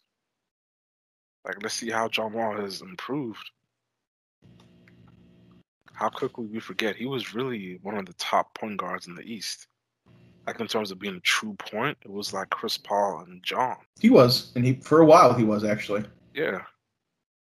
He was good. I mean, there was there was talk at the time. You know, he was there was a, there was a, a few years in there that the, he was in the top five debate. I would say. For for point guards or yeah, for point guards. There was, there was, yeah. There were some years in there that he was probably in the top five debate. I'm not going to argue that, but Kyrie, Kyrie is polarizing to say the least. He's got so much talent. Um, it's ridiculous, man. But he almost seems too hard headed to. He, he seems hell bent on doing it his way. Can you even be mad at that, though? You can no. be, but at the same time, that's what makes him him, right? Gotta appreciate him. I yes. don't like it all the time, by the way. Kyrie can be frustrating for sure. but he is he's ridiculously talented. I'm gonna go ahead and just say, obviously nobody heard me say it, but I was the first one singing his praises, saying he's the most talented player I've ever seen. Before Max Kellerman stole that line from me. But I guess we're seeing the same thing because Kyrie, um, he has he literally has the whole package. You excited to see KD come back? I don't like KD. His talent is ridiculous. A lot of I really respect his talent. So I think maybe give him like a couple of months, he should be good. Like the second half of the, of the season this year, I think is going to be very interesting. I think it is. I think the East is about to get a whole lot more interesting. Definitely. I think the East is better with Kevin Durant in it, as well as Kyrie Irving. I mean, Kyrie Irving, I guess, was always in the East, but I think the East is better with Kevin Durant in it. I think it helps shift that that power a little bit. It gives a little more balance back to it, you know, because the West is just so top heavy. it really is. So, and there was the one point in time where there was like 13 of the top 15 ranked superstars in the NBA were in the West. Yep. So. But you think KD makes Brooklyn favorite in the East come out? I think that Boston is certainly going to have something to say about it. And I think that Giannis will as well. That you I don't think you can discount Giannis just because he's on the Bucks. I don't think you should. You know. And to be honest, I'm gonna give you a sleeper team, and you can go ahead and quote me on this. I'm very, very, very interested to see what Atlanta is going to do. Okay. You think Trae Young and Bogdan Bogdanovich are going to finally hit that eight seed and see what they can see if they can make some noise? I mean, they even have Gallo. I've always been a fan of Gallinari. I forgot about that. That's right. And they still have Cam Reddish and DeAndre Hunter. Man, they're young. That's for sure. They, they are young, but that's what you have Rondo. And, and him. They drafted. I forgot about they him. They still have John Collins and Clint Capela. Like low key, this team is they have some shooters. I'm just I'm interested to see how it plays out. I am too. Um, and let's not forget Miami as well. Oh so, yeah, definitely. Jimmy will always Jimmy's always going to have something to say, whether he actually has something to say or not. You know me? Yep. So I definitely think the East, but like I said, I think the East is better with Kevin Durant. I think it is. Yep. I think the East is better off with him in it. Um, I like the idea. Of, I mean, even if it doesn't work, I like the idea of this experiment with Kyrie and KD. Oh, so I, it's, it's, they're they're friends. I think it's gonna work. I think both of them are smart enough to understand what they bring to the table and what needs to actually happen for them to be successful. So they're yes. gonna work. They're gonna work through it. They'll be fine. I can agree with that, and I think you know, because else they have Landry Shamet. They traded for him on draft night. Mm-hmm. Um, they still have Jarrett Allen at center. Um, and DeAndre Jordan. DeAndre Jordan is nice, nice veteran presence. Who else they have? Uh, Caris LeVert, they still have him. Yeah, they still have him. They still have Dinwiddie, and they have the three-point marksman. Forget his name, Harris, number twelve. Yes, yes. They have they have some talent. So they still have Tyler Johnson. Nice, excellent. So, so we'll I see. don't know if you saw earlier. Somebody was saying if the Miami Heat wanted to trade for James Harden, that they should not include Tyler Herro. I did see that. I don't know what that dude was on, but the only way you can get James Harden is to include Tyler Herro. Yes. I understand the trepidation and not wanting to, of course. But. My biggest thing was said person also uh, threw out there that Tyler Herro was going to be the face of the franchise, and I think that's wrong. I think they brought Jimmy in for a reason. I think Tyler Herro is going to be the great Robin to that Batman. Wow. I do not think he's the face of the franchise. Listen, I've I've actually been following Tyler Herro since high school. Okay, Buddy has that drip. He's coming for that face of the franchise. Um, this year coming up, I'm I'm expecting to see a Devin Booker esque leap with him. He's the Batman of the show. Jimmy Jimmy wants to be the Robin. He doesn't want to be Batman. He wants to be the closer. He's going to fill in the gaps where it needs to be. He'll play very hard on defense, but he knows he's not that go-to top scorer throughout the game. So I think Tyler can do that. He he scores in a world where it's almost effortless. And you look up, it's like, oh, he has 25. So. Okay. Fair enough. Fair enough. Um, but I also agree with you in the fact that yes, there is no deal to get James Harden unless you include Tyler Herro. Like that is that that is the starting point of that discussion. Exactly. Anything else we flesh out from there is you know money, but that is the starting point of that discussion. So uh, I don't know if you saw also, um, Joel Embiid said he got a nutritionist and a personal chef. Good. Tell me, man, if, if he can get in shape and stay in shape, I'm taking him as the best big over Jokic and over AD. Yeah, you think so? You I think so? Yes. Yes. Wow. That's a hot take. I mean, Sterling, would, I mean, Sterling would be proud of you for that hot take, man. I mean, who else can do it inside the post when you throw it down to him? Nobody's dominating like that. The only person who I thought would be doing that was Boogie before all the injuries. It's really, really sucks for him, man. I mean, speaking of Boogie, I'm excited to see him in Houston too. That's one thing I do think that Houston was nice to do is pick up Boogie. I would like to, I would like to see him come back in some capacity and have a career again. I always wanted to see him play with John Wall. I felt like if he would have went to Washington a couple of years ago, that would have been a different story for him and for that whole franchise, really. You think so? I think John Wall could uh, help tempered his emotion and just keep him focused on track. definitely. Fair enough. Fair enough. I mean, what were they? Kentucky, yes. Yep, Kentucky. Kentucky teammates. So. Yep. Sometimes that connection gets you back together. Definitely. Get you where you need to go. So. That's a hot take though about Joel Embiid. God damn. Hey, you think man, so? I'm so serious. When I seen him play, he reminded me almost of a a mixture of a few different people. He's crazy talented. When he was coming out, I thought he should have been the first overall pick. He's really talented. He does. He doesn't. Nobody else does what he can do.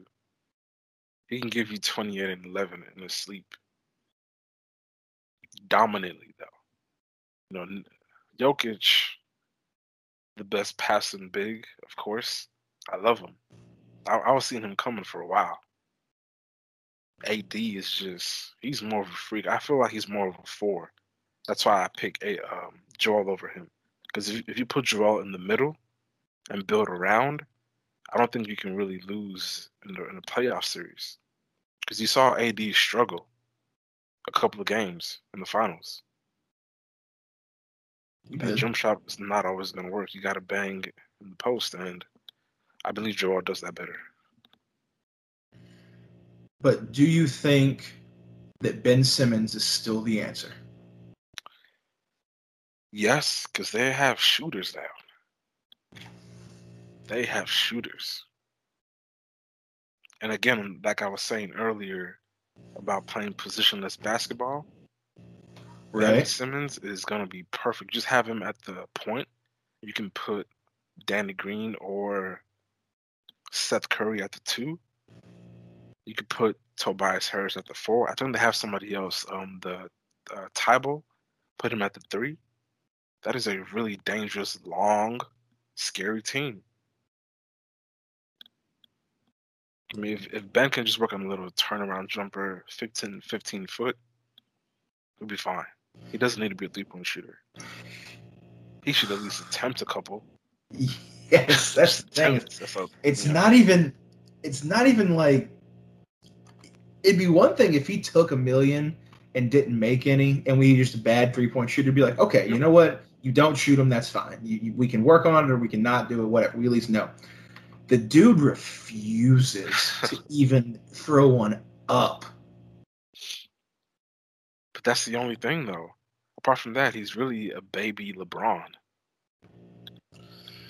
He's he's very point forward based. I think he was one of the first dudes that came in the league probably after LeBron started doing it and really Yeah. took that like grew up in that school of thought, you know? He's 6'10. I think LeBron is six eight.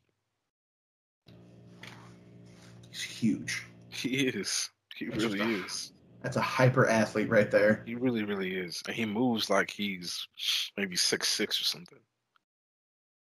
Nah, he special. Very special. I mean, he can pass, he can drive, he can finish, He can defend. he can defend. I just I need some type of a jump shot out of him. I mean, yeah, you're right. He, he does need to like a little mid range game is not gonna kill him. Just some just some elbow, Blake Yeah, Griffin, Yeah. Chris Paul jumpers, man. Just become shoot the mid range like DeMar DeRozan, and you know what? You do everything else well enough. We can probably ignore the three. I mean, if if he was on a DeMar DeRozan mid range game, that's probably an MVP this coming year. Yes, better than Luka, better better than Jayson, better than Giannis. Because he has a handle like a point guard, which is it's crazy. Like his dude is like ridiculously talented once you really break it down. His skill set does not match his height. It's crazy. It's, but you got to think about it. it. It almost does though. It's not, or rather, it's not unheard of anymore for dudes that big to be able to to ball like that. You know, No, to run the offense, be the point. Some people can do it, but to run the point for a whole game, be the primary It's- ball handler, that's that's that's a little different. it's still Nobody's rare. doing that. Nobody's it's doing that. it- him and LeBron. You know, because Luka's only what like six seven. I mean, he's pretty Yeah. big and running the offense like that. But you also kind of expect that out of him. Right, right, right. You I'm know, six ten. Like Magic was the last one. He's six ten, running the point, guarding other point guards. LeBron doesn't guard point guards, at least not anymore. And that's the thing too. Like when, once you get into the whole positionless basketball, have him playing the point, it's a nightmare for the opposing offense. Because now your point guard is going to be under duress. If you have somebody else, he can switch on, and you have Thybulle still there. This team, you know, can really, really, really be great, especially defensively with Doc Rivers. So I'm really excited about that. I think it was a nice pairing. I think he was very unceremoniously dumped from the Clippers. I uh, think he got a little bit of a, a bit of a raw end of a deal there. He did. Ultimately, to be replaced by a guy who got the raw end of a deal in Cleveland, and Ty Lue. Yep. You know, so he knows how it feels, but he's also like, ah, sorry about your fam. I don't know what to tell you. As one of my old friends used to tell me, somebody's got to get got, and sometimes it's got to be you. It's facts. I mean, love it or like it, somebody's got to get got, and sometimes it's got to be you. So,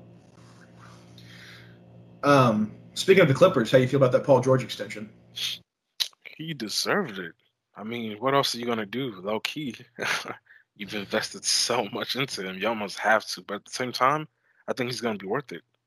Like we're forgetting what he did to that Miami Heat, Heat team. It was really just him. People were were saying you have to ask for more, but it was really just him and David West and Roy Hibbert against LeBron, D Wade, and Bosh. Right. Come And even on. that, you you only had so much that David West and Roy Hibbert were going to give you. exactly. They, they only had so much of a ceiling to give you, you know. But yes, I can agree with you there. He put in a lot of work in those early 2000 in the early 2010s. hmm He put in a lot of work in those Eastern Conference Finals going against Miami. Fortunately, could never get over that hump. But I mean, it's LeBron. Like, come on. right, and on that on those teams, no less, it just was not going to happen. No. So But to be with Kawhi now, the team that they have around them, I don't think it's bad. I think it's enough. I don't think they need to be looking for something else. I think maybe a more decent point guard would help. But you, you can't have everything. right, sometimes you got to overcome something, even if it's marginal. Exactly. It can't be perfect. They're they're good enough to to make some noise with the Lakers, so they should be fine. I like them as a team. It's cool. I feel I have mixed feelings about Kawhi, but it's you know it's cool. I can agree with you on the point that what else were they going to do? Because you're right, they had already invested three first round picks and two pick swaps over the next like five to seven years, getting him from OKC. That's tough. You literally did it on the whim of Kawhi. If I'm not mistaken, Kawhi came and said, "Hey, we can come here, but you need to give me Paul Do- Paul George first. So, of course, you were going to do move heaven and earth to do it, but it also was the only logical conclusion at that point is that you had to extend him because the idea at this point is to have Kawhi and Paul George be there together for years to come. Yep. The only thing is, I was really really sad for them to see Shai, the point guard, leave to OKC, because he he's he's nice. Yes, and I think OKC, other than the Mavericks, was the most surprisingly fun team to watch last year, in my opinion. That's the If- best word to use. If only because it was the Chris Paul revenge tour. Yep. Like y'all are gonna dump me in what is essentially bumfuck nowhere to play some basketball, huh? I'm just gonna go take the fifth seed for fun. And it's just like, what? So that was that was a lot of fun to watch, I'm not gonna lie. But I agree. SGA is coming up. The I think the Thunder have a bright future. If Sam Presti can hit on some of these like plethora of draft picks he's got, they have a bright future. They're really like one of the best farm teams, just producing talent to ship off. It's all about that business, right? Exactly. They're like the uh, who's a good like Southampton or who's a good like farm team in the Premier League.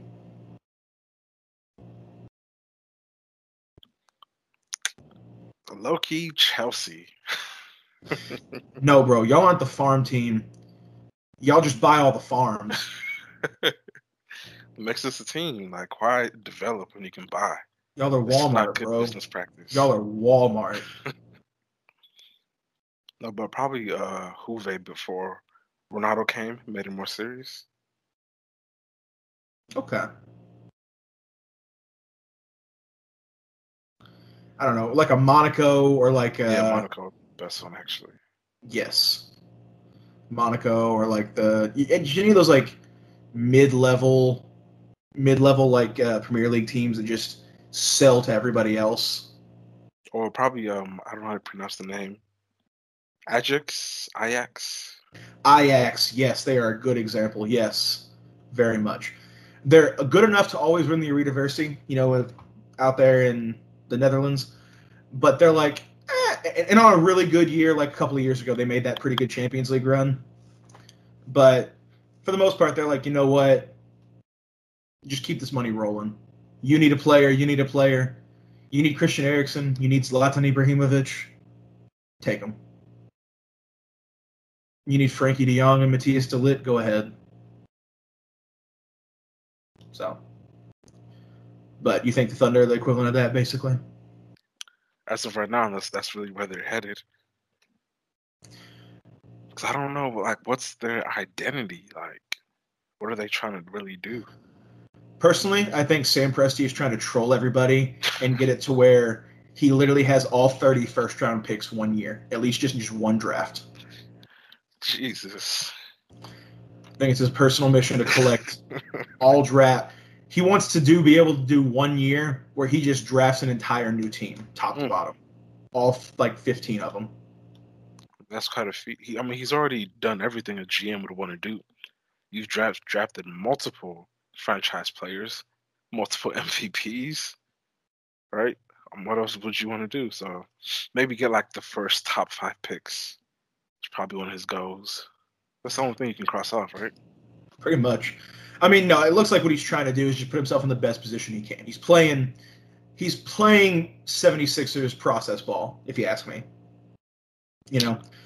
But he's doing it in a pretty efficiently smart way, in my opinion. Because they're competitive. One, because they were surprisingly remaining competitive. Mhm. Um, two, because I mean you have all the picks you could imagine. You you have you couldn't get any more picks, I don't think, if you literally tried. So But that's the thing, like you have young players who want to develop and win. Are they gonna stay for the process? uh That's my whole thing. Because Shai, that's a franchise point guard. I don't, I don't know if he wants to stay for a whole process tour. I think if they hit on these draft picks in the right way, it won't be a very long rebuild. Mm, I guess think we'll see it- how it plays out, man. We, we will, but I don't think it. I'm just saying I don't think it has to be a lengthy rebuild. I You have enough picks. You have enough first round picks that if you can hit on a few of them over the next couple of years, legitimately, there's no reason you can't start contending in the West again. contending in the West. Not contending. Yeah, not that's- contending. Not contending. At least start making the playoff push again. I would agree with that. So, but you're right. Time will tell. We will see. So, Do you think the Warriors are gonna make the playoffs? Eighth seed. without Clay, it's tough. It is, but they have Kelly Oubre. They do. You have Kelly Oubre. You have Steph Curry coming back off that, off his hand injury. You still have Draymond Green to help on defense. Um, you have James Wiseman. You're right. It depends. I think now is as good a time as any, especially without Clay, to go ahead and get him some minutes and get him rolling. Um, I don't think you have to overwork him. Of course, you don't want to, you know, burn out the rookie and kill his confidence on anything. But ex- trial by fire sometimes is the best way to go. It is. And in that team, there's enough coverage that it may be the best thing for him. Right. Do you have you have a black horse for the Western Conference? Ooh. Phoenix, man. I I mm.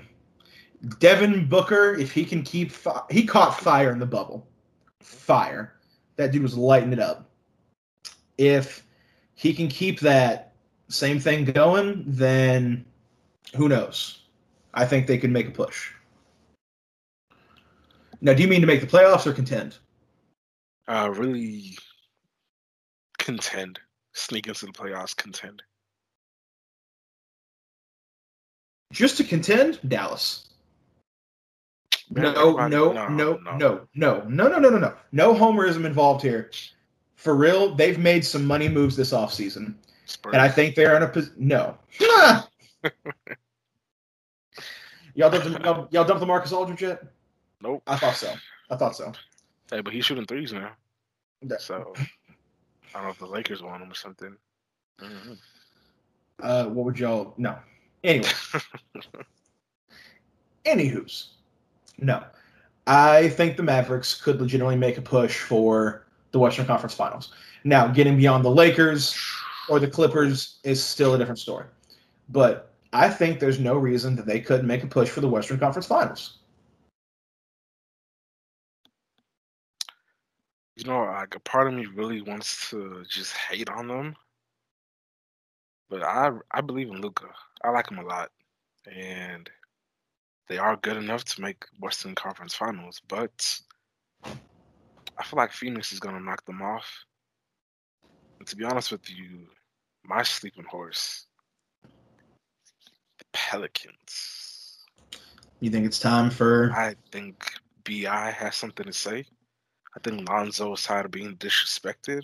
He's now the official point guard. Jrue is out of there. And Zion making his return. We'll see. Man, we will. I I'm happy Brandon Ingram got paid. I am. I'm happy that once he moved to New Orleans, he seemed to have finally found his rhythm and his his kind of his pace, you know. Yep. And he found his shot. He did, man. It's tough. I feel like Kyle Kuzma was just watching with a little bit of jealousy. Just a little. Pro- mm, I mean, come on, Bi is the man now. Hey, he gets the ball in his hands. That's what Kyle wants to do. You can tell, by the way. I think this year though, he's gonna play more disciplined. do you think, in your opinion, Kyle Kuzma was the one that LeBron wanted to keep, or the one that he couldn't trade? I think he's that's the one he wanted to keep. I feel like there's gonna be some friction because Bi he needs to be that that starting three, like the on ball three, like the star. I mean, LeBron he just he can't shine under LeBron. I think LeBron knew that, so he he definitely had to go. I think LeBron would have wanted to keep Lonzo, honestly. He was, but I think Lonzo was definitely part of the package that helped Definitely move the whole thing along. Yeah, but I think uh, Kyle, I think he's the best one LeBron would have picked because he's energetic and he can score. Well, he was back then scoring a little bit better compared to Lonzo and um, Bi. So it has to be Kyle who stayed. Okay. Okay. I was just curious because I always, I always wondered how that would play out, like down the road when those dudes meet up again somewhere. If there'd be bad blood or animosity over the whole thing, or if it's just like, you know what, it was just some fuck shit that kind of had to happen at the time. Yeah, I So- think I think everybody's happy with it. It had to happen. They had to move on because if you think about it, what was Bi supposed to do? Come off the bench? Or was he really going to start? Because he still has to develop, you know, grow into that role, and he just you can't do that under AD and LeBron because you already have to be established, similar to Kevin Love or Chris Bosh. You know, Right. it's hard to like find find your footing. That's why Kyle has the toughest road. But if he can learn to gather the information from LeBron, then LeBron might leave. Who knows in a few years? And it could be Kyle and AD. Who knows? I agree. stuff. I agree. So, I I just think all of the young kids at the same time wasn't the right fit, and that and they just had to. Some of them moving on was probably for the best for them, to be honest. Going to New Orleans is probably definitely the best thing for Brandon Ingram, I would say. And I think for Lonzo, actually. You think so? I think yeah, Bi would have been fine anywhere. I think Lonzo needed to be at the spotlight so he can find himself, do a little bit of soul searching. Because I don't know, his lack of aggression is very concerning. Like I just I don't I don't get it. Yeah. I don't know. I think the whole I think all the hype behind him, you know, besides the stuff driven by his dad, um, I think the hype that came because of what was driven by his dad, it all was just a lot for him to come into, especially in LA on the Lakers, you know, that storied franchise. I think you're right. I think he probably wanted it probably didn't hurt his feelings that he left. No. He was probably like, Thank God, man, I can just chill for a minute. Exactly, Jesus. Man. Breathe. It's like, give me this Duncan, give me this fucking hyper Duncan kid from Duke. That's fine. We'll, we'll rock with this for a minute. Don't sleep on them for too long, bro. They slowly coming, I think. I don't think it's slowly. I think Zion is hungry. but then we can't really leave out Ja Morant. No, I was wanting to get to them. You're right. Thank you for bringing me back around because. Because low key, that team is actually pretty good. I Dude, think they're, they're actually going to make some noise because Jaren Jackson hasn't really come into his own. I think Ja is starting to step into his own. So this year might be a coming out party for him.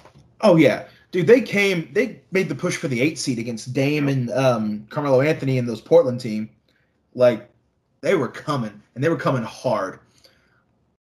So now it's Damon, that, and Carmelo, huh? Yeah. All right. Anyways, yeah, yes, they they were coming hard. Well, I'm not saying I'm not saying they're going to come win the title or anything, but they that was a you can't tell me that eight nine game was not good basketball. That, that was, was, good. It's just the fact that you disrespected Carmelo, but now you've seen better, so now you want to give him respect. I guess. Look, look, take the respect or not, but take it what you will. But I've never other than maybe like Russell Westbrook the year after KD left and he really had something to prove, I haven't seen just such animosity and anger and like emotion rolled into one watching someone play than I do watching Ja Morant. Combined with his ballsiness. Yes.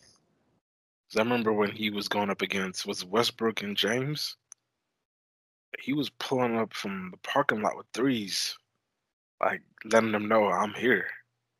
I'm like, oh, buddy, yeah, difference. Yes, he's a dog. Yeah, dude. What did he say against James Harden? Someone tell that motherfucker I'm here. Yeah, I'm here. Yes. No, dude. I've he openly and brazenly disrespected Aron Baynes. I've never seen somebody attempt to baptize Kevin Love. and Jeremy, it was the dunk of the year to me, and it was a miss. I'm happy it was a miss. I, I like Kevin, man, especially when he was with the Timberwolves. He does not need to go out like that, man. You got to show respect to your elders. That's where we come from. Can't be doing stuff like that, man. That, that is too much.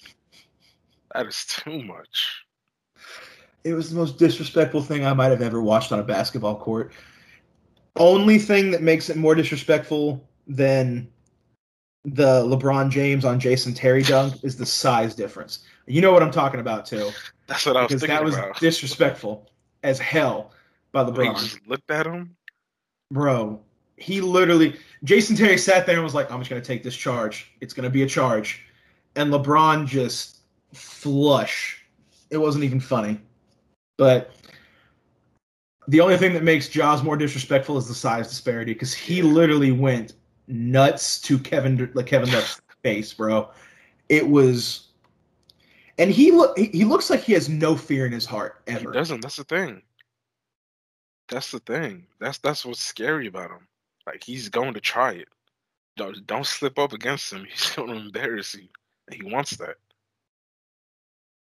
He's he's a showman. I think Memphis really really got one right there, bro. He's special. Yes. Yes. I ooh, because like you know, coming out of coming out of the draft, I was like, it's a lot of you know, he had that triple double in the tournament. It's some hype. You know, he's athletic, but we'll see. Nah. For me, I knew he was gonna be good. When you watch him play, his his his basketball intellect was taken over. He's a real point guard. He's just he's not just an athletic freak like a Dennis Smith Jr. He can shoot. He's gonna get better shooting, but he really lacks playmaking for others. I can, I mean, and that can come in time. You know, the assist game, the It's already that- here. right. I mean, it's, it's not on par with Luka. I guess you're so. No, no, no, no. I'm sorry. I, I'm sorry. I, I, I misunderstood what you said. That's my apologies. Oh, gotcha. gotcha. Um, but yes, dude, he's he's already so good, and I just, like I said, it, other than Russ, in the past several years, I have not seen anybody just go so so like angrily hard. Like the man just looks like a ball of pure rage and emotion out there with the, with the chip on his shoulder. I love it, dude. It, it is such good basketball to watch. That's what Lonzo needs. Just a little bit of that.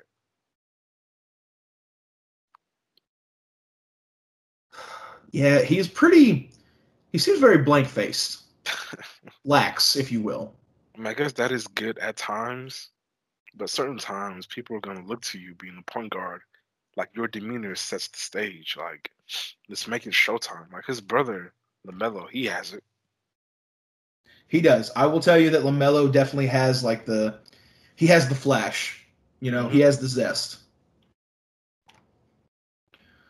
So, do you do you still think LaMelo's going to be the best out of all of them? I, just I want to see Lonzo. I want to give Lonzo two more years because he actually did shoot the ball much better this past year. I think for like down the last couple of months, he was hovering at like forty six percent from three or something. He was really shooting the ball very well. So, new shot formation, I want to see it develop more in like about two years. But LaMelo, uh, six seven point guard, that's nice. That's very nice. So, if I had to pick, still, I'm because what Lonzo has, you can't teach. You can always get better shooting. You can't teach passing. You can't teach the feel of the game. But the only thing that's a detriment to Lonzo is his aggression. Or that's lack the other thing. Yeah, lack thereof, and that's the other thing you can't teach aggression either. You either have it or you don't. So, Yes, yes, I've. That's true. That that part you can't really teach. You can, you can teach the fundamentals that go around it, but you can't actually teach the attribute itself. So But, but maybe playing with Zion would help. So yes, hopefully, because that dude is also just stupid, stupid athletic man, and just he's 19 years old, 20 maybe now, but it, ugh, ugh. That's all I can say, man. It's not even, and I have no doubt he's probably going to hit. I it wouldn't surprise me if Zion gains another two inches in height. Dude, did you see that Jayson Tatum grew two inches this summer? He's six ten now. What? Yes, When was this? The summer, you say? I. This was. Um, Wow. I saw it on ESPN. I think it was an ESPN post on Twitter. Apparently, he's grown two inches over the summer, and he's listed at six ten now. Jeez. I think the same thing, something similar happened to Paul George before he took off. It wouldn't shock me. I mean, it, It is not fair, man. I'm telling you, Boston's really about to be good this year. It wouldn't shock me if Boston comes out of the East. I, I have Mhm. something that might be a little, maybe blasphemous to say. Might be a Yeah. hot take. Yeah. Kemba Walker is not that dude. I would agree with you there. That's not a hot take. I don't think Kemba Walker is that dude. I don't think Unfortunately, he spent too many years in Charlotte to ever develop into that dude. Nah, he was never that dude. He's cool. I mean- he's really quick. Step back is lethal. I don't. He's just. He's not You know- consistent enough. The cardiac Kemba thing, you know. Hey, I mean, it's nice, but he's not that guy. He's not that guy. I'm not going to argue with you there at all. He's not that guy. He is maybe the third shooting option on that team. Maybe fourth, depending on how Marcus Smart's feeling that night. Marcus Smart though, man. He really came out there with the strap. I was I was I remember watching the game and I was like, is that Marcus? Like since when was he a shooter? Like when did this happen? So here's the thing: the dude's always been taking the shots. He just ain't always been making. He, his three point percentage has not always been. Specs. It's been yeah, but because what do shooters do, Jeremy? They shoot. Keep Shooters shoot. Yes, dude. J- I know I've digging. I've given you a lot of J.R. Smith slander over the years, but the one thing I can respect on that man is the confidence because Absolutely. he is pulling up 30 times a game, whether you ask him to or not. He's shooters, they shoot. He's doing it. Um, but I just respect their. I, I really like their young core. You have Marcus Smart. He is. One of these days, Marcus Smart is going to win Defensive Player of the Year. I'm calling that. Mm. I'm calling that. He'll win Defensive Player of the Year at least once in his career. But even if he doesn't, you have he's probably a top five perimeter defender. I would say. Perimeter. We're, including one through three, right? Yes, yes, You saying he's top five? I would say so. Okay, so with him and Patrick Beverley, I don't really see. Um, maybe not so much Patrick. I don't see Marcus Smart as. I see him as a little bit of a better defender than Patrick, but they're just more of a nuisance. They're just really annoying and very aggressive, and that can frustrate you on the offensive side. But I don't really, not to be disrespectful, but I don't really respect them as true defenders. I respect Marcus Smart more than I, than I do Patrick. I think that there's no reason that those can't be coexistent. I don't I don't see the you don't have to be a nuisance to be a great defender, but there's no saying that a nuisance is not also a great defender, you know? Is true, but I think the the thing that is at their disadvantage is just the size. What are they going to do against KD and LeBron? To be a, a really top five perimeter player. You know what I mean? Because then to me, that has to be automatically Ben Simmons, Kawhi, PG. I put Giannis up there. I can't put Marcus in that group. Pat? No. They're just a pest. But I do believe Marcus is a better defender than Pat. Let me just say that. I listen, I'm just saying he has he has great defense. He does though. He's a really Great good defense. defender. He is. Really good would love to defender, have him on your team. well rounded, he hustles. He does. hustle so hard. Um, and then you combine that with Jaylen Brown and Jayson Tatum, and I think you're getting somewhere in the East. Definitely. Definitely. So I think you watch out for them. I think I don't know. The team still to watch in the East, other than Giannis, of course. Beyond Giannis, watch all your kids. Other than that, is the Nets. I think that it is an interesting experiment. Not to mention, you throw in Steve Nash and Mike D'Antoni into the Kevin Durant and Kyrie mix.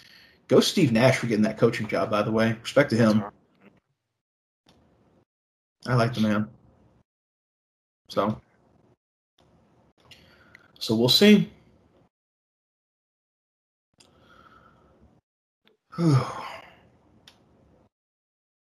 Anything else you got? Nah, I don't have anything else right now, man. That's all I got. Uh, one more thing I will ask you. We can we can use this or not. Travis Kelce. Does he end up being a top one of the top three tight ends of all time? You know, I hate that question so much because I feel like Gronk is being disrespected. And it's only because Gronk was injured. That's why we're even having this conversation. Because he didn't get the chance to put all those consecutive seasons together. So, saying that, I will go ahead and say Travis Kelce, he's going to go down top five. Easy. You have to. Who do you think it? Who do you think it is? Who's your top five? Top five tight ends, and Yeah. this is, might be a little. I'm just going to say. I think this is not in order. Tony G, Okay. Shannon Sharpe, Okay. Aaron Hernandez, Gronk.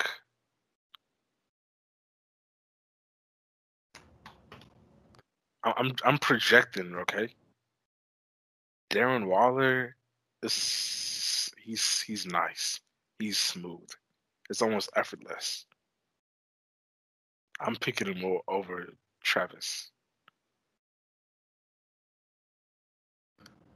I said that.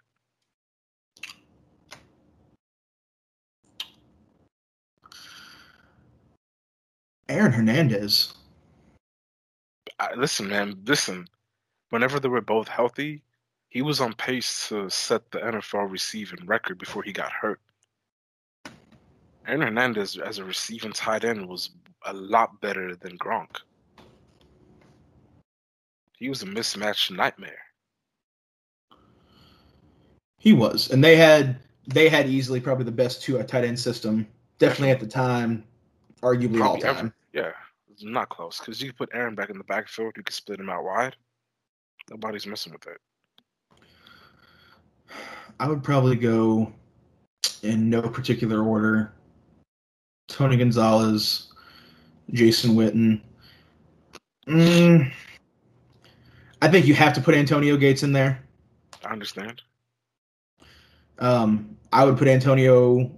Mm, I think you could put Antonio Gates or Shannon Sharpe debatably somewhere in there, possibly both. Definitely one.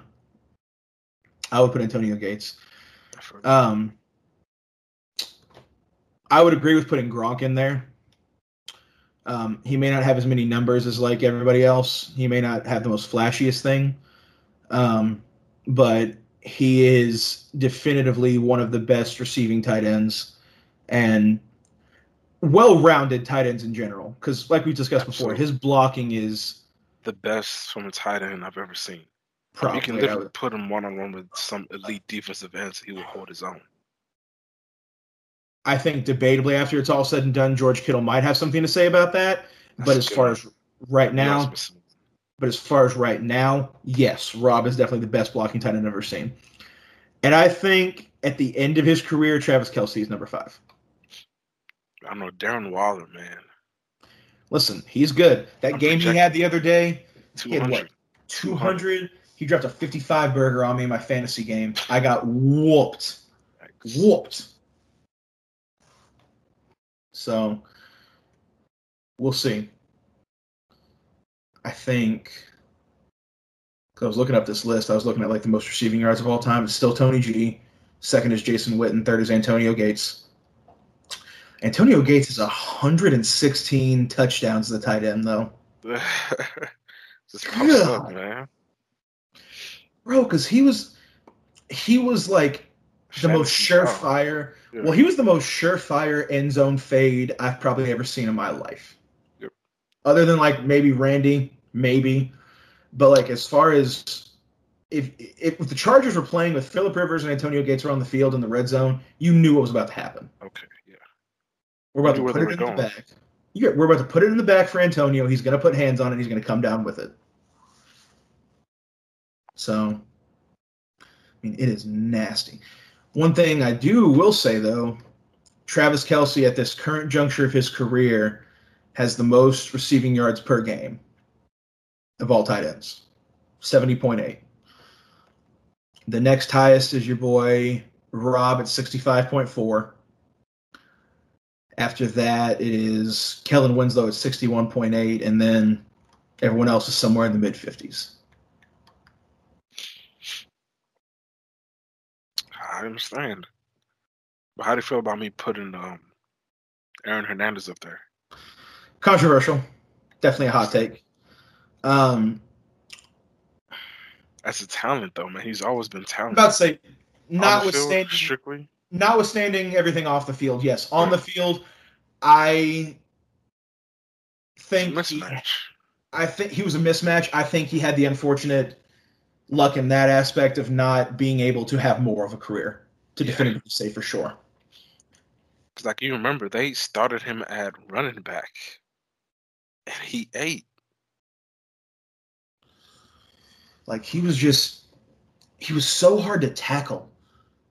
Exactly. He was really a wide receiver in a tight end's body. I mean, he had no fear. That's one thing I do respect about tight ends is you can't have fear about going over the middle, and he had no qualms about going over the middle at all. Not at all. So, but we'll see, man. We we shall see. I don't know. Travis Kelce might be the most just absolutely electric tight end I've ever watched play. Wow. Electric. Yes. Not necessarily the most clinical, but because I think the most clinical I've ever watched play, other than Tony Gonzalez, was Jason Witten all those years. Huh. Um, I think Jason, or not Jason, Jason Kelce's his brother. That's the lineman. Travis Kelce, I think, is the most like athletic, athletically gifted. Now, So yes, he can start a running back in the game, in a playoff game. Okay. It'd be interesting. Um, I think Gronk is The freakiest. the most. Yes, dude, the most powerful. Just like the big. I mean, that dude was just six seven of pure, just muscle. You know, I mean, he is huge. Very hard to tackle. Very, very hard to cover. How do you? You can't hardly cover that. I don't like the only thing I could think of would be a um I think they used it one time in the end zone. Uh Kam on him, or maybe try some Isaiah Simmons on him. With the length and size. That's all you can do. I don't there's you can't try to go physical with them. It's Like not gonna Gronk, work. Gronk right now is third all time on the receiving touchdowns list for tight ends. It goes Tony Gonzalez at 111, or Antonio Gates at 116, Tony at 111, Gronk at 84. Surprisingly, Jimmy Graham at 80, but that's a conversation for another day. And Jimmy. That- was a weird situation, man. How that all ended in New Orleans. Right? It just it felt it felt Yeah. wrong. All of it felt wrong. And then he And, wasn't like- able to really find himself and with the Packers, it's just weird. Well, he went to the Packers. He went to the Seahawks for a while. Like he went to he's on the Bears now, and it just nothing seems to be the same. Yeah. which is unfortunate because he was such a money tight end for Drew Brees for a long Oh, yeah. time. But so was Jared Cook. I think so. I'm glad Jared Cook got out of Oakland. I think he's better in New Orleans. Definitely. I wish I wish Delanie Walker would have just panned out just a little bit more because a lot of the yards he put up did not go towards winning. You know. Empty Also, calories. yeah, just like Vernon Davis. He he, he was a freak as well for a tight end position. We kind of being disrespectful because he was really one of the true freaks. I think he actually ran like a four, four or five, if I'm not mistaken. Uh, I don't know about that, but I know yes, Vernon Davis for a long time was that dude. I respected him a lot. I liked watching him play. Bro, and Greg Olsen too. No disrespect to Greg Olsen, but man, because I didn't realize how high up here he's. Looks like he is fifth all time on the receiving yards list for tight ends. That's another thing. I think that if Travis Kelce and Patrick Mahomes are together for another seven to ten years, I legitimately think Travis Kelce could easily pass Tony on the receiving yards all time list.